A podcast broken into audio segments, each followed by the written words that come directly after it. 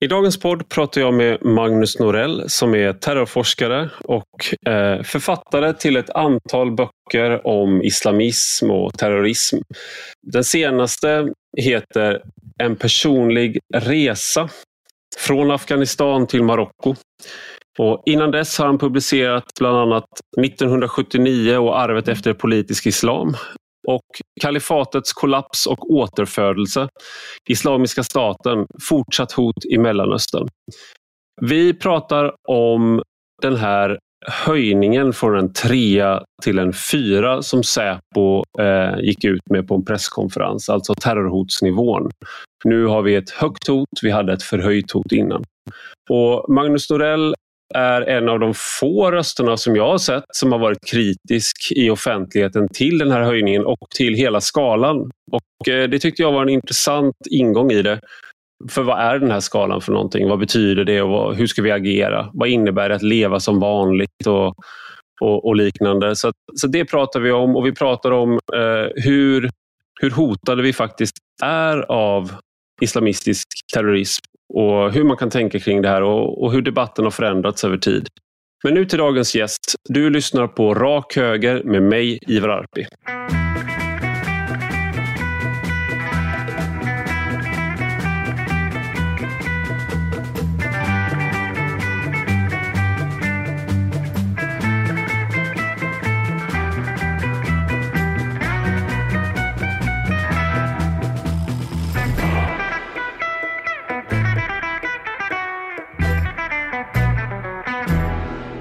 Välkommen Magnus Norell till Rak Höger. Tack så mycket. Jag har intervjuat Magnus Ranstorp, jag har intervjuat eh, Sofie Lövenmark, eh, jag har intervjuat ett antal nu på senare tid och det brukar betyda att eh, det är dåliga tider i Sverige och nu har jag även dig i podden, det är riktigt illa.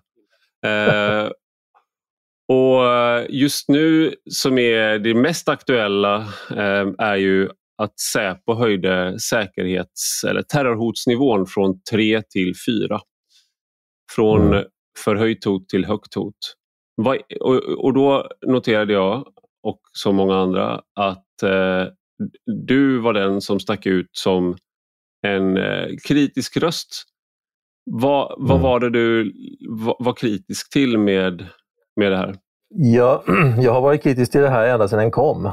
Eh, därför att det är ett väldigt trubbigt instrument, eh, otydligt instrument. Och det är ju det är baserat på att alla, alla EU-länder har en sån här hotnivåskala från 1 till 5. Då. Och, och, tanken var ju då från början att det skulle vara någon form av, jag ska inte säga ensad syn, men någon, någon, någon, form av enighet i EU om hur det här skulle se ut. Och det, bara där blev det ju fel eftersom en, en trea i ett land Frankrike betyder ju inte samma sak som en trea i ett annat land, vilket är helt naturligt. Jag menar, länder är olika. Så bara mm. där är det fel. Och Sen är det nationellt också. Det, det gäller ju nationen som, som i fråga. Och det är naturligtvis också, ja, alltså vill det inte bli en invasion så, så är det naturligtvis inte lika farligt överallt hela tiden. Så mm. Det är mm. också ett problem. Men, men den utmål, det är ju ett, en, en nationell hot, hotnivåskala så att den ska gälla över hela landet.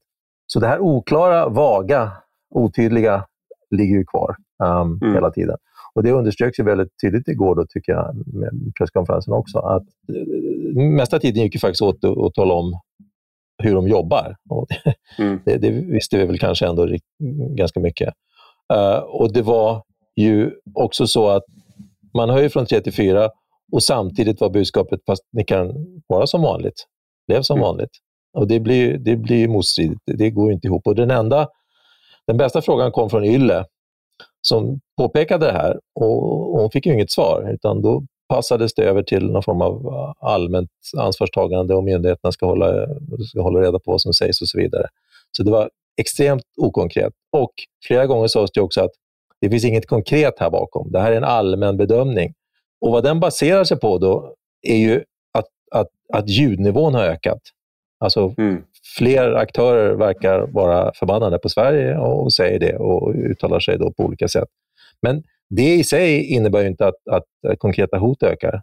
Och Det här är en klassisk dilemma när man tittar på, likadant när jag var på Säpo, att det finns ju alltid en alla säkerhetstjänster har en intern skala man, man, när man väger hot mot varandra, men det är ju ingenting man behöver kommunicera utåt naturligtvis. Och är det så att Det, det kan ske på två sätt. Antingen har man så konkret information som man vet, eller nästan säkert vet, att det kommer att smälla där och då.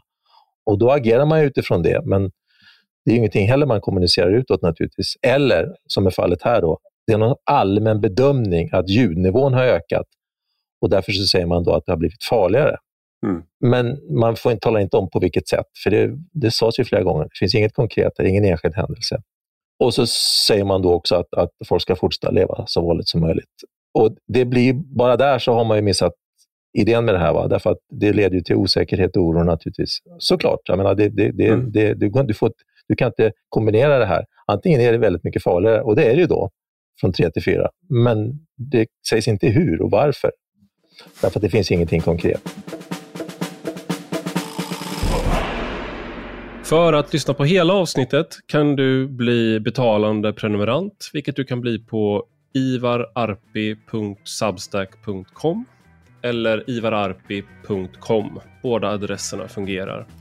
Och för 5 euro i månaden eller 50 euro om året så får du både allt gratis material men du får också ta del av diskussionstrådar som bara är för betalande prenumeranter. Du får tillgång till vissa podcastavsnitt som bara är för betalande prenumeranter och vissa texter som bara är för betalande prenumeranter. Och jag har ingen reklam, jag har ingen, tar inte emot några pengar från marknadsföring eller liknande, utan jag förlitar mig helt och hållet på er läsare och lyssnare. Så genom att bli betalande prenumerant så gör ni det möjligt för mig att fortsätta att vara en självständig röst.